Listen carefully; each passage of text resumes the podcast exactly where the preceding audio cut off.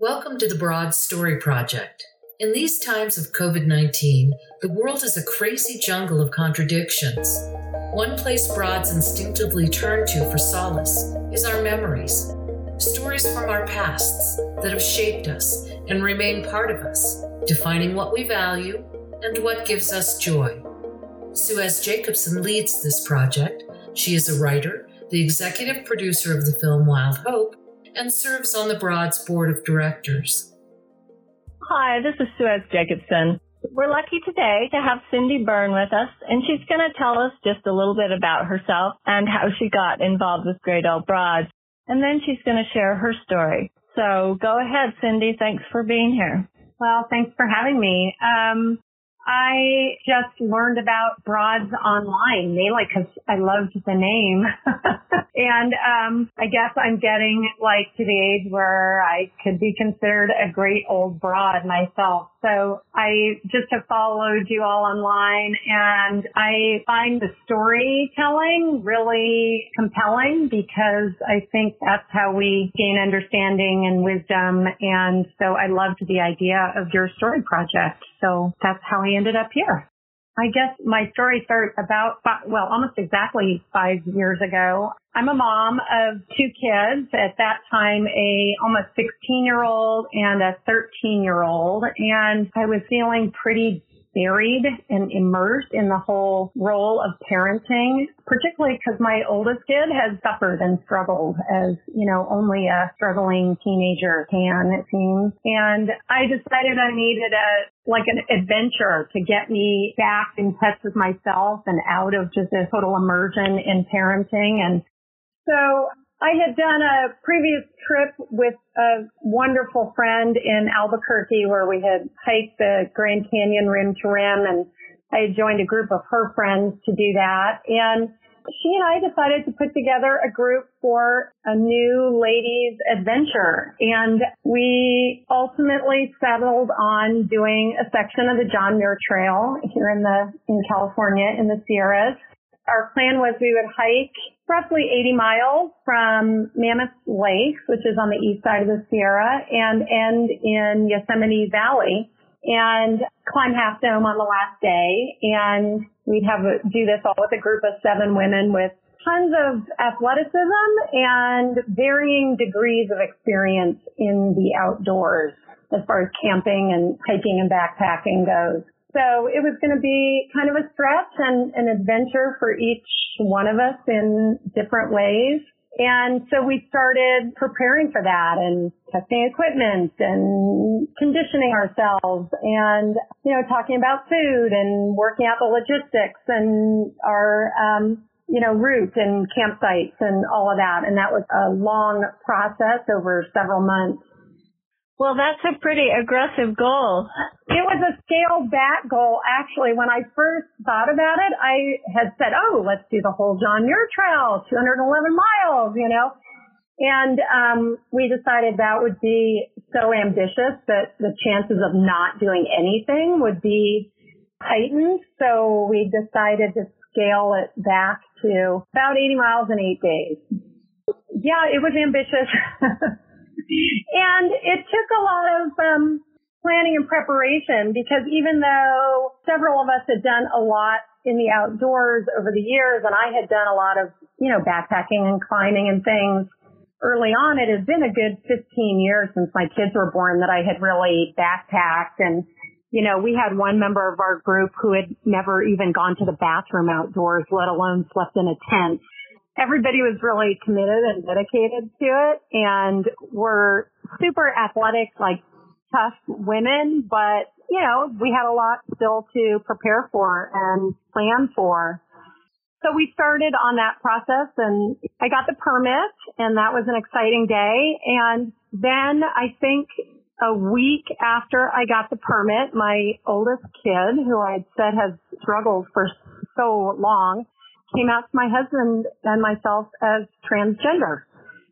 That was, I mean, our immediate reaction to that was relief in a lot of ways because he had been suffering and it's hard as a parent when you don't know why and what, what's going on or how to help. And with that, it felt like, okay, this is, this is something concrete. You know, we can do this. We can support this and we can help him walk through this and he'll be happier and, you know, better. And we, you know, immediately accepted that and affirmed that and affirmed him. But now as a parent, you know, five years later and a parent who has since worked with a lot of other families with kids that are trans or non, non-binary or any sort of gender creative person. There's a huge process parents go through, which is, first of all, educating ourselves and learning about, you know, what does this mean and how do we know that this is the case and how do we help our kid and what are the medical issues and what are the legal issues and on top of that, there's such an emotional process to go through of fear and doubt and questioning and trying to understand and guilt. A lot of parents have a lot of guilt about like, how come I didn't see this? Or did I see this and did I deny it? And did I say the right thing? And there are feelings of loss and mourning of the parents' expectations for what their kid is or who they are. And then there's guilt about the loss and mourning because you think, you know, I still have my kid. Why should I be feeling that? You know, now working with a lot of parents who go through that, what I say to them all the time is parents need to find a way to process that because yes, it's the kid that is transitioning, but the whole family and parents go through a transformation as well. And, you know, we as parents need to deal with our shit on our own without burdening our kids with that so that when we go back to our kids, we can be just all love and acceptance and support and advocate on their behalf. Parents need to find an outlet for all of that emotion. And for me, that process, that journey of understanding that and coming to terms with all of that was so inextricably intertwined with my planning and preparing for this, you know, real life trip that I was going on these ladies that I was preparing for this trip with became that community for me. I mean, I later found other moms of trans kids and that was a really important aspect for me as well. But immediately I had these girlfriends that I was planning this trip with. And as you know, when you're out hiking, what do you do the whole time? You just talk, talk, talk. On our training hikes, we would talk every week I had a contingent of gals out here in Southern California that were preparing, and then there was the contingent in Albuquerque that was preparing separately. And so my girls here, we would hike every week with, you know, increasing the weight of our packs that we were training. And we would talk and I would talk and I would cry and they would cry and they would, you know, offer me support and I would vent about things. And, you know, then that continued when the whole group came together. I you know, you talk, talk, talk, and then you like hike and you process and, and you practice a lot. I mean, as a parent, I found that, you know, you have to practice like sharing this very personal part of your life with other people because people will constantly say, well, how's your daughter? And you have to be prepared to say, oh, well, hey, by the way, my daughter is actually my son, you know, he's transgender and that's hard for people to get out at first. So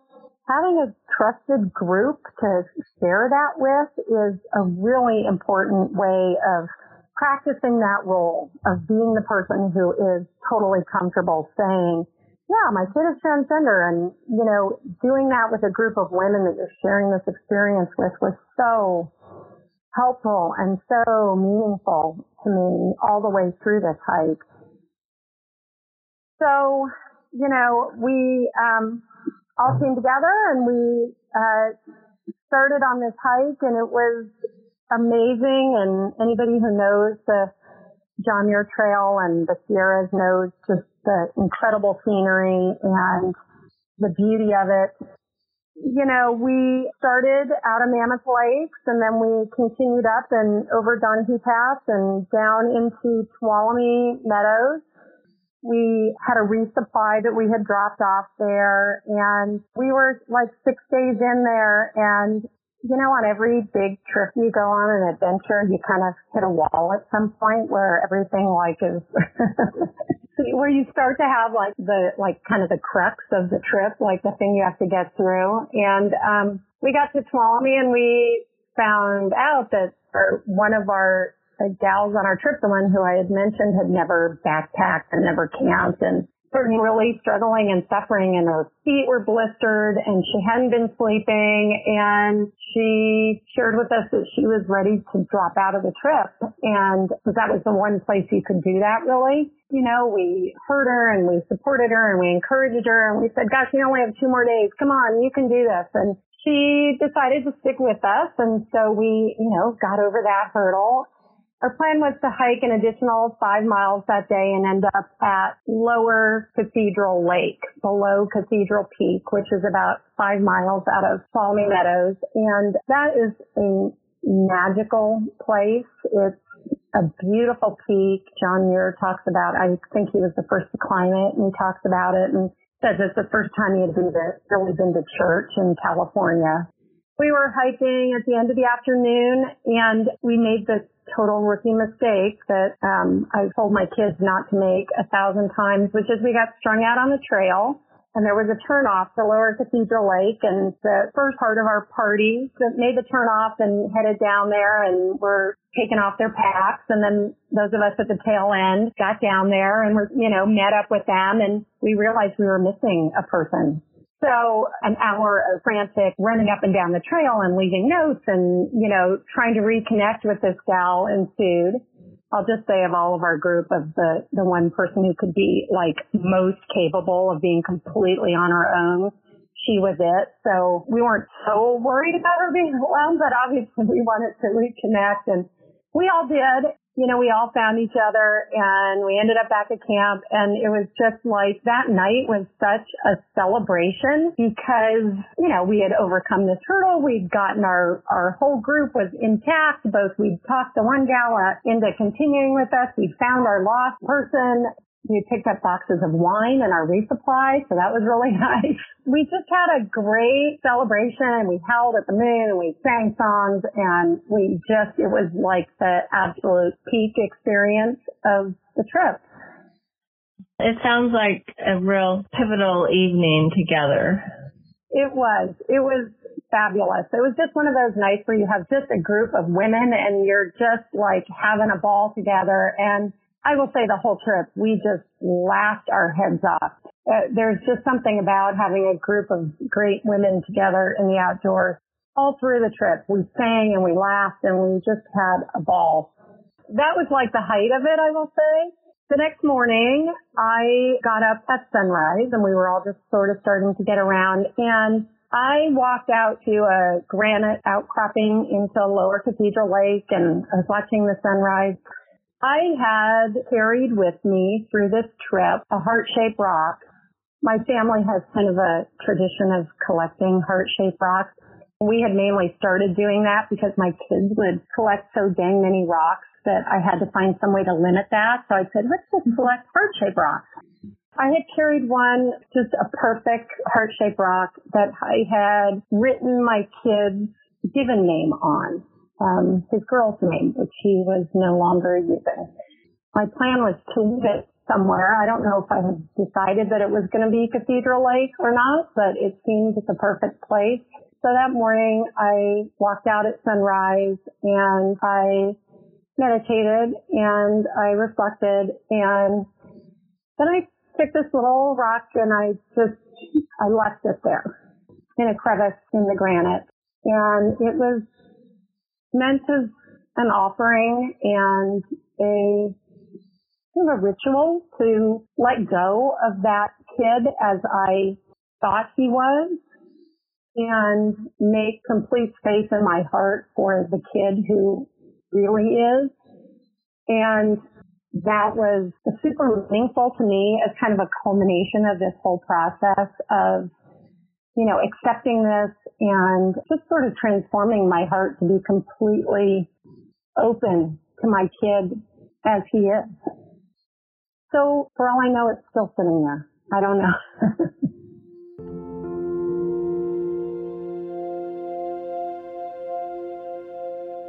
it felt like a release and just a letting go. It was a letting go.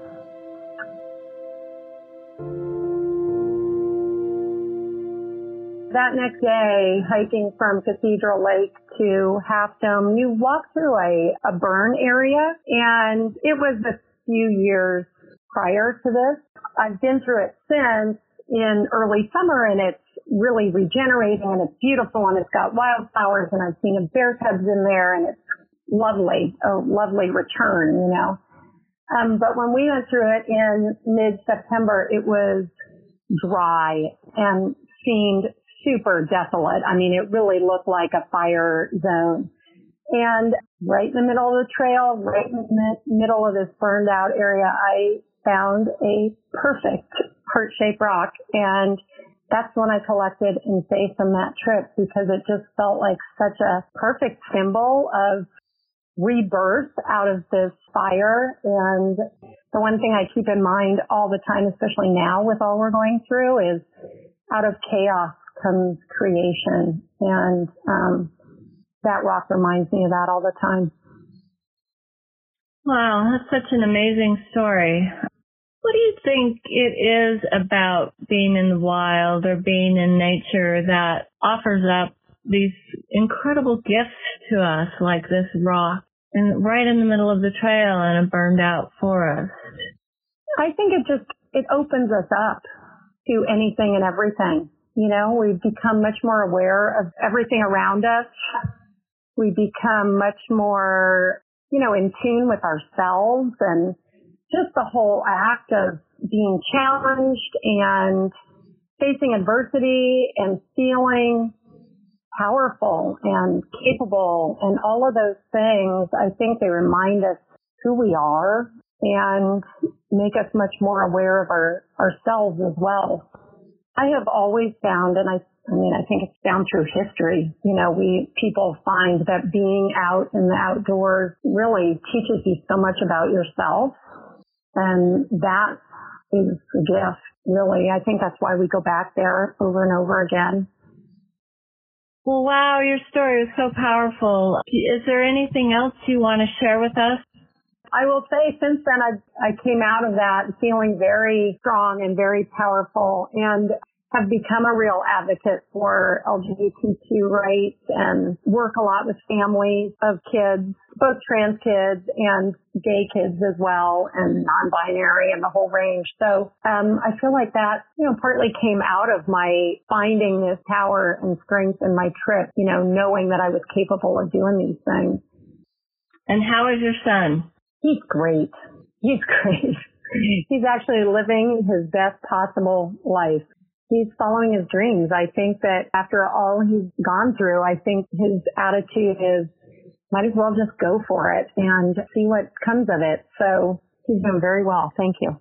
Oh, that's spectacular. What a great ending. Thanks so much for being there and for sharing your story. My pleasure. Thank you. Don't miss the next episode of the Broad Story Project. You'll find links to other stories on our website under News.